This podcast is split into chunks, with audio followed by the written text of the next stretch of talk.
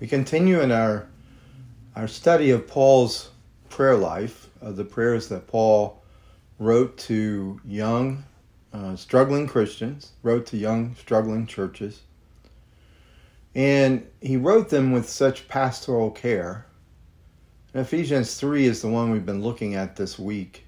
It's really about his prayer that they would experience God's power. I feel like this is so appropriate for us in the season that we find ourselves in, that we need a power that is greater than our own strength and a power that will strengthen us from our innermost to our outermost. So we continue to look at this prayer at sections of it. The the first section we're still looking really at Paul's prayer, this direct prayer for power. And, and in verse 14 of chapter 3, he says, For this reason I kneel before the Father, from whom every family in heaven and on earth derives its name. I pray that out of his glorious riches he may strengthen you with power through his Spirit in your inner being. So, part of what we, we've got to understand is that that your prayer life is greatly enhanced when you have confidence. It's not that you hide your doubts, it's not that you hide your fears, but something really happens when you be, begin to get confident and assurance that your prayers are are reaching to the heart of the Father, but also that the measure of resources that He has for you are sufficient, are adequate. So, Paul is praying for the strengthening power of God, and he fully expects this to be answered in the lives of even these younger believers because he knows the the the source of the supply. And and you know, it's one thing to, to ask God for something, but it's another thing to know and to have confidence in the supply of what you're asking. And there's a real, I mean, there is a real benefit to praying in confidence of the supply. And so when Paul prays for this power of God to strengthen a believer in their inner self, he's praying with absolute confidence that not only is this the will of God for the believer, but this is the very resources that God wants to channel your way, that God wants to start moving those resources into your very innermost being. And the reason that Paul has such confidence is he, says it here. He says, out of God's glorious riches.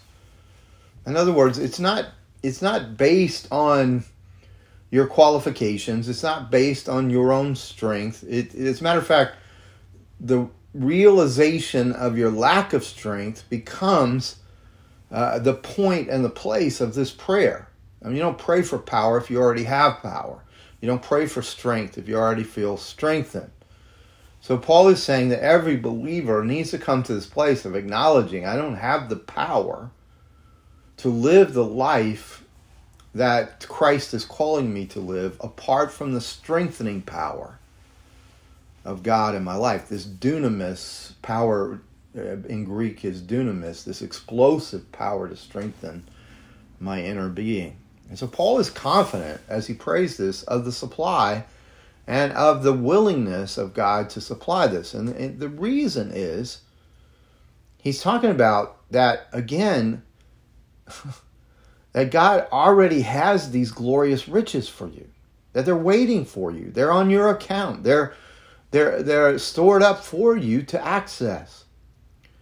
And the reason is that this account was secured not by you, not by your faith, not by your love, but your account has been secured by Christ Jesus. Again, maybe this hasn't been as as uh, eye opening to you as it has been to me, but the realization that God works through mediation. That God, being so awesome and, and overwhelming to human beings, works through mediation. So we get the fullness of God, but we get it by being in relationship with the person of the Holy Spirit. We, we are accepted and acceptable to the Father, but only through the mediation of the Lord Jesus Christ. But you see, Paul gets this so clearly, he understands this whole thing of prayer being mediation and everything being media, every blessing being mediated through Christ. So he's basically thinking this if Christ provided the pardon for my sin, has Christ provided the pardon for your sin? If I have been reconciled with God, have you been reconciled with God? Do you have the gift of the Holy Spirit? Is the Holy Spirit, the, the, the person of the Spirit, indwelling your life? Have you been given the free gift of eternal life? Have you been adopted as a son or a daughter of the Father? Paul says, if these things are true of me, then I have absolute confidence that everything I need is stored up for me, all the power to strengthen me from my innermost being. Paul is convinced, and we need to be convinced that all the all the sovereignty of God, all the glory of God is being mediated into our lives through the one who pardoned us from sin, through the one who reconciled us to God, to the one who gave us his Holy Spirit, to the one who has secured for us eternal life, and to the one who who made it so that we are joint heirs with Jesus and have been adopted by the Father. So everything of the sovereignty of God, and it, this is actually uh, a lot of believers never, I would say, never cross over this crisis of faith. And the crisis is, is this is God directing all of my life for my good?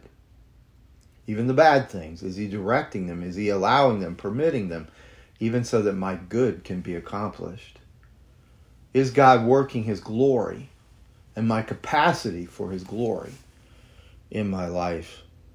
And well, if you begin to answer those questions, yes, if you come to the place that even a hard time God is working for your good.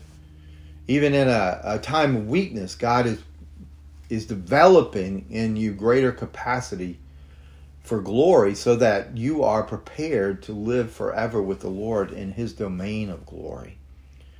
Then you can begin to realize that every need you have, every resource you need, has already been purchased for you.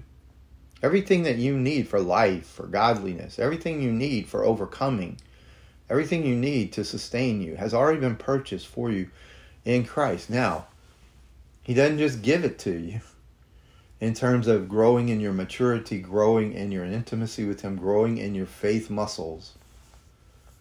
He wants you to have these blessings mediated by learning to pray by learning to ask, by learning to open up your heart, by learning to be vulnerable, by learning to be transparent and humble. See, in God's all wise plan and in God's all powerful action, all the blessings have already been won for you by Jesus' death and by his triumphant resurrection. The work of Christ has secured for you every blessing. See, if you value what he's already done for you, then you will not doubt what he's going to do for you. If you value what he's already done, then when you come to prayer, you come with a confidence that he's not going to stop doing for you, that everything that he has accomplished, he has accomplished now to mediate the blessings of God into the circumstances of your life. So Paul, that little phrase, through God, you know, through God's glorious riches, is telling us our supply of riches that we now draw on in prayer are as lavish as the benefits that Christ secured for us on the cross. And and and you know, the opposite of doubting him and doubting in our present circumstances, even if you don't understand these present circumstances or you wonder how can good come out of this? You look at the cross and you say, Look what Jesus has secured for me. I will I have trusted him for eternal life, so I will trust him in my present circumstances. Because what he secured for me is secure. Now that you see, this is an inner evaluation or valuation of saying, what Christ has secured for me makes me safe gives weight.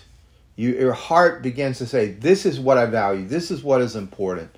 So even if I have to go through this trial or go through a time where I don't understand what's happening or I seem to have lost control, I remember what Jesus has already secured for me. And I come to a place where instead of choosing not to trust Him, I decide, even though I don't know how it will turn out, I trust you, Lord. Well, what does that do for you? Uh, Paul makes it clear in so many places that this kind of trust, that the supply for your life is there. It's it's it's waiting on you. That kind of trust brings emotional strength. It brings an inner strength that cannot be shaken. In a, in a sense, you see what what goes on in our lives is we live in a material world, a physical world that is unstable. And even when we seem like we start to get our, our, our act together and stabilize things a little bit, the whole the world destabilizes. Um, my son is uh, owner of a or a partner in, in, in a couple of uh, restaurant type places in Nashville.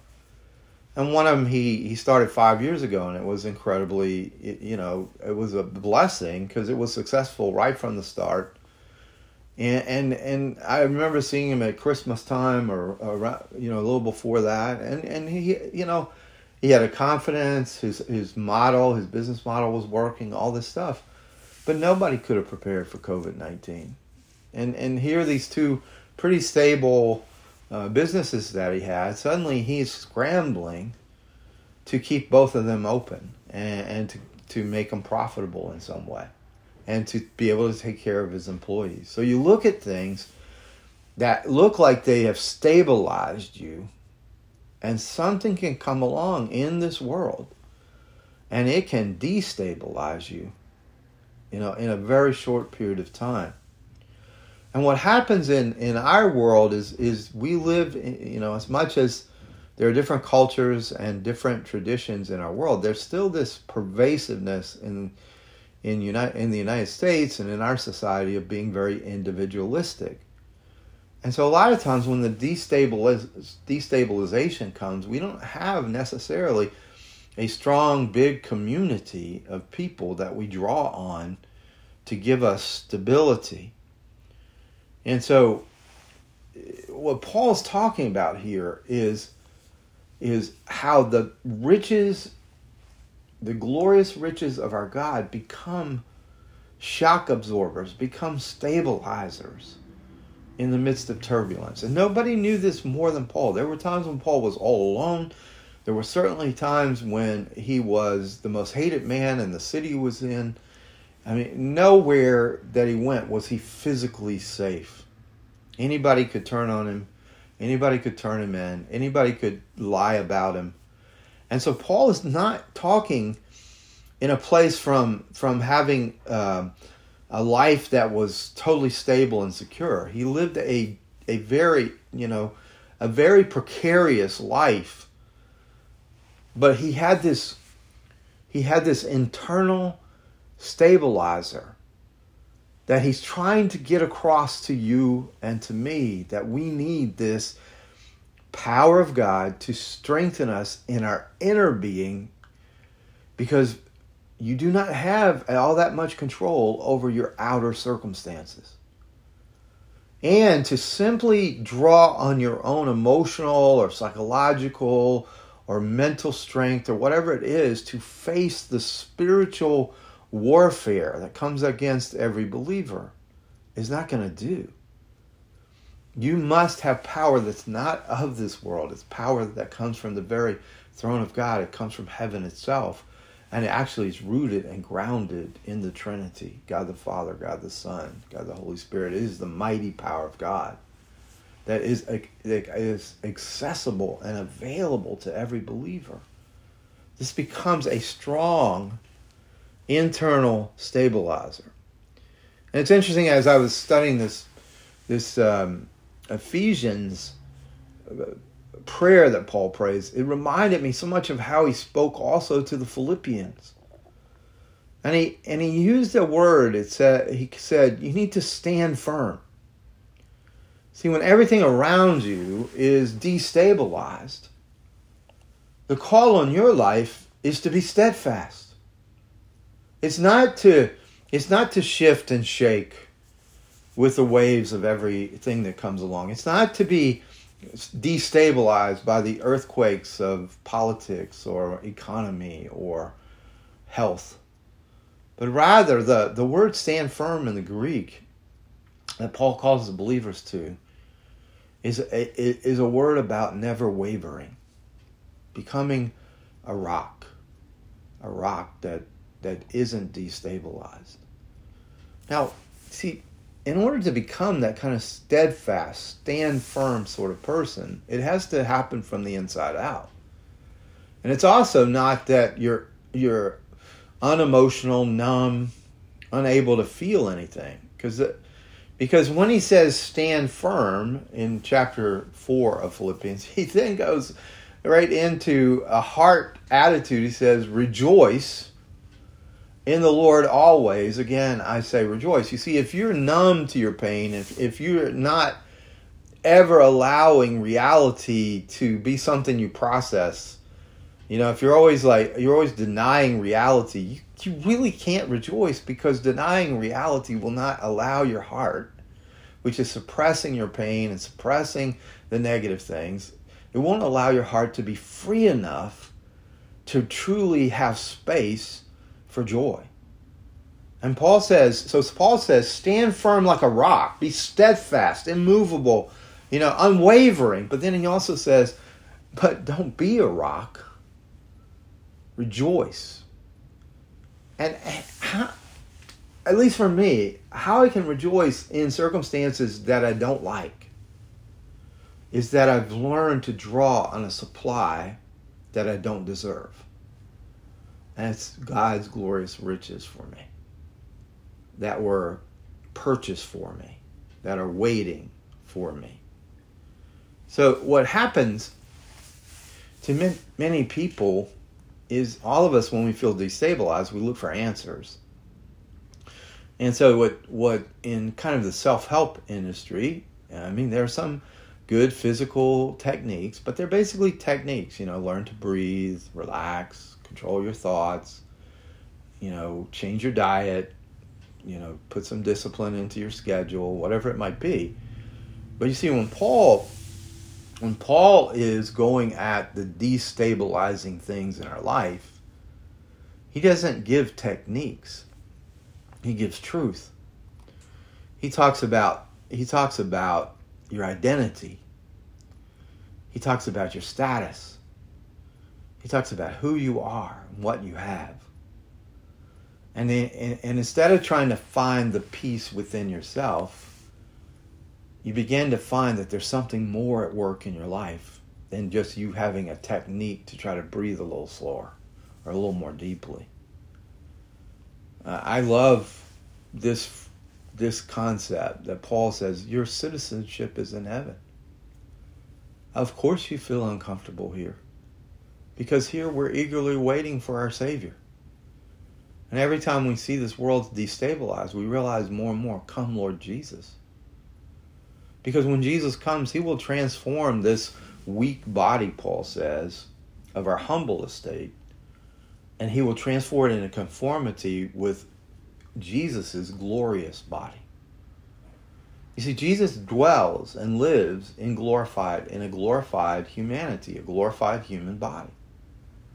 And we are longing for our own, you know, transition from this earth suit to that glorious body, incorruptible, immortal, not carrying around the curse or the weight or any disposition towards sin. You understand, salvation has a future aspect to it.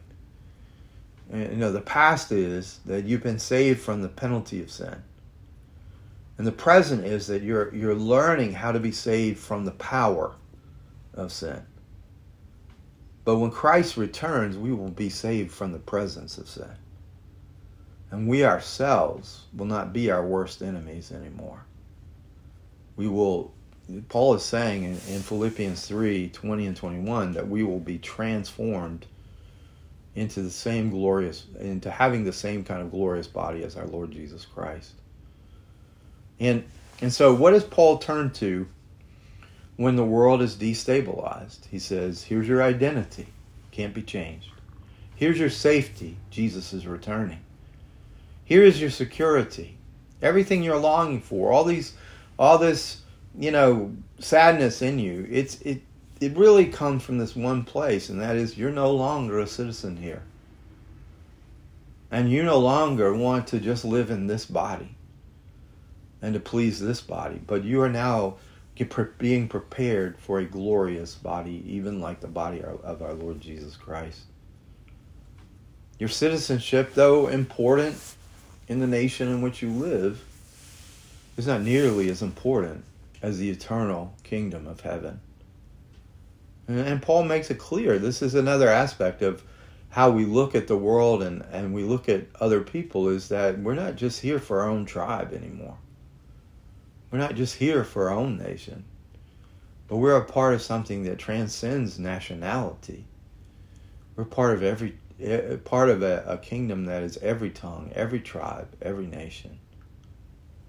And Paul says you see, what really transforms your life, what really transforms your thinking and your feelings, is when you begin to understand that you have a hope that is certain, that is without ambiguity.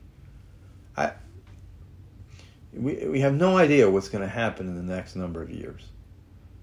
But we have absolute certainty of what will happen when Christ returns. That's what Paul is saying. He, he's saying that you're part of a kingdom that in everything it does, it gets stronger, gets newer, gets brighter. Our Lord is the one who says, Behold, I make all things new. The one who sits on the throne mediates the blessings of God for you and to you. So when you face instability externally, connecting to his throne internally, brings a stability that this world cannot give. We're living in a place of decay. We're living in a place of, deter- of turbulence. But we're not called to lose our steadfastness because the world is turbulent. We're called to stand firm in the midst of this. And so, what is Paul saying in so many ways? He's saying when you, whenever you're in need, you lift up your thoughts. You remember your identity. You remember your status. You remember your access, your citizenship, the kingdom that is getting stronger and newer and, and, and more wonderful at all times. You lift up your eyes. Yeah, even as we look and, and, and you know, this is a period of time in which people who are who are really committed Christians disagree on politics, disagree on who should be president, all of these things. And yet, we have the same destiny, the same identity, the same status. That our hope is not in the United States of America. We have a we actually have a, a citizenship that is over and above our nationality. And all over the world we have that in common. Every culture, every tongue, every tribe of believers, we have this citizenship together. Well, you know, I, I really think that God, God is calling us not only to inner stability, but another way to look at that is peace.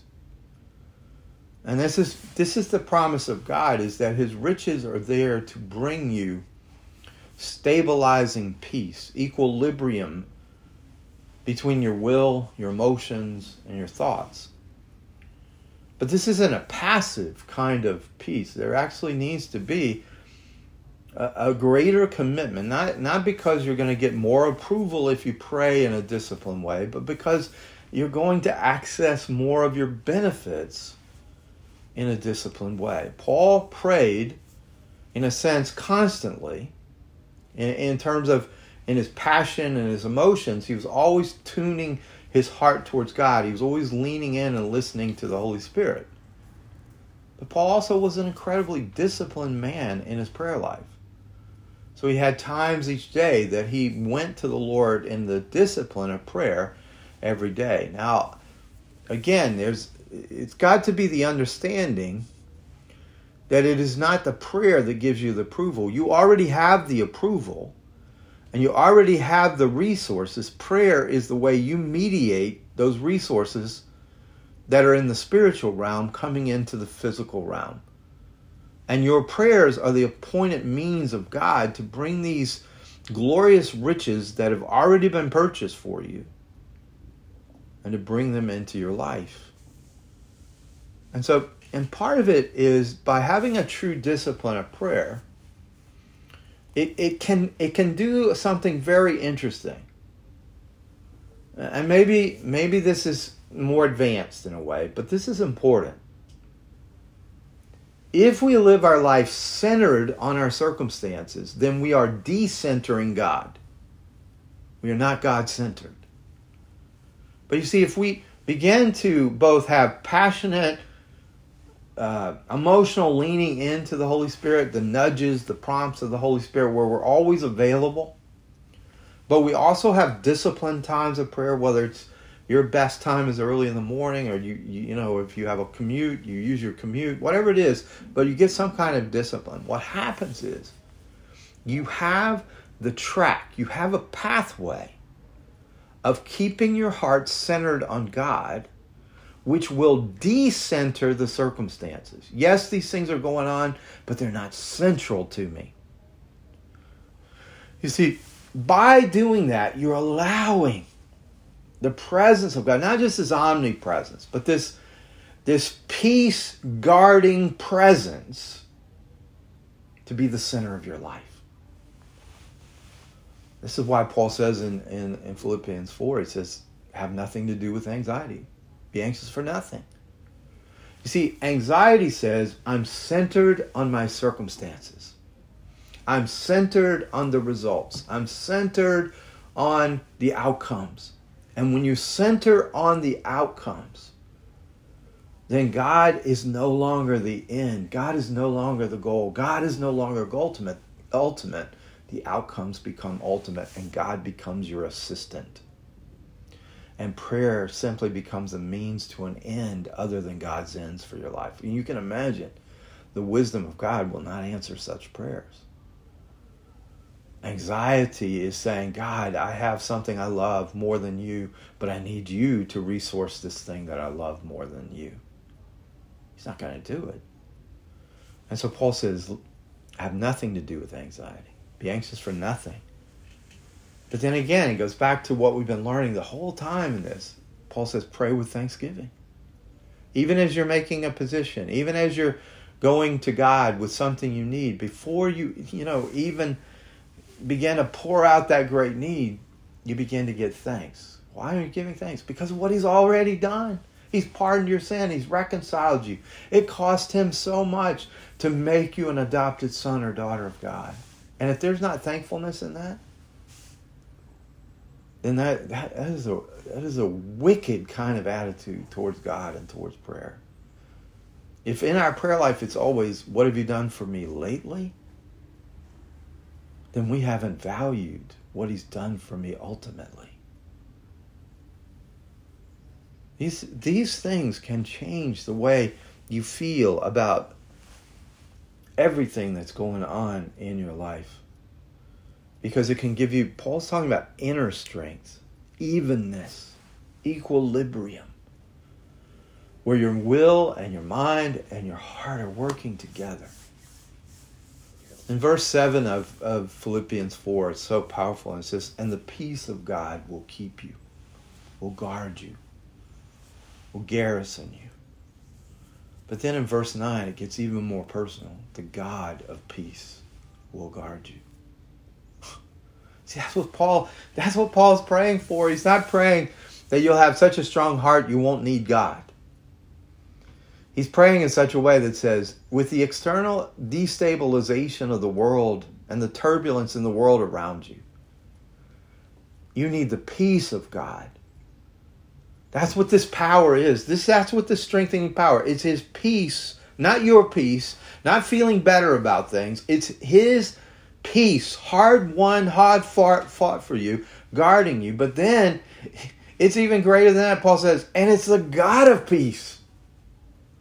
Talk about being protected, talk about being supplied. The peace of God from the innermost to the outermost, from the right hemisphere of your memories, your creativity, your pain, everything else. God's saying, I want to guard that for you. I'll guard it with my peace, but I'll guard it with my presence. Wow. See, there, there's such a terrible mistake that we make that we only pray when we're in trouble. When God has promised by His glorious riches to guard you with His peace, and He who is the God of peace will guard you Himself. This is why so many of us, when we need million dollar answers to our prayers, we've only learned to pray nickel prayers. God has taken you to a place in this season where He wants you to learn how do you let me guard you? How do you let my peace guard you? Because my presence will overcome every circumstance and you will be internally stabilized. And what Paul is saying in, in this verse about his glorious riches, he's basically saying this Jesus drank the cup of your sorrow so that now you can, in the midst of sorrow, confusion, fear, suffering, you can drink the cup not of his joy just today, but of of his coming joy, which he's already won for you. I mean, it's simple as this God, who so lavishly blessed us in his Son, has no less lavish reserves of power, of peace to pour out on you as he's bringing you into maturity and strength.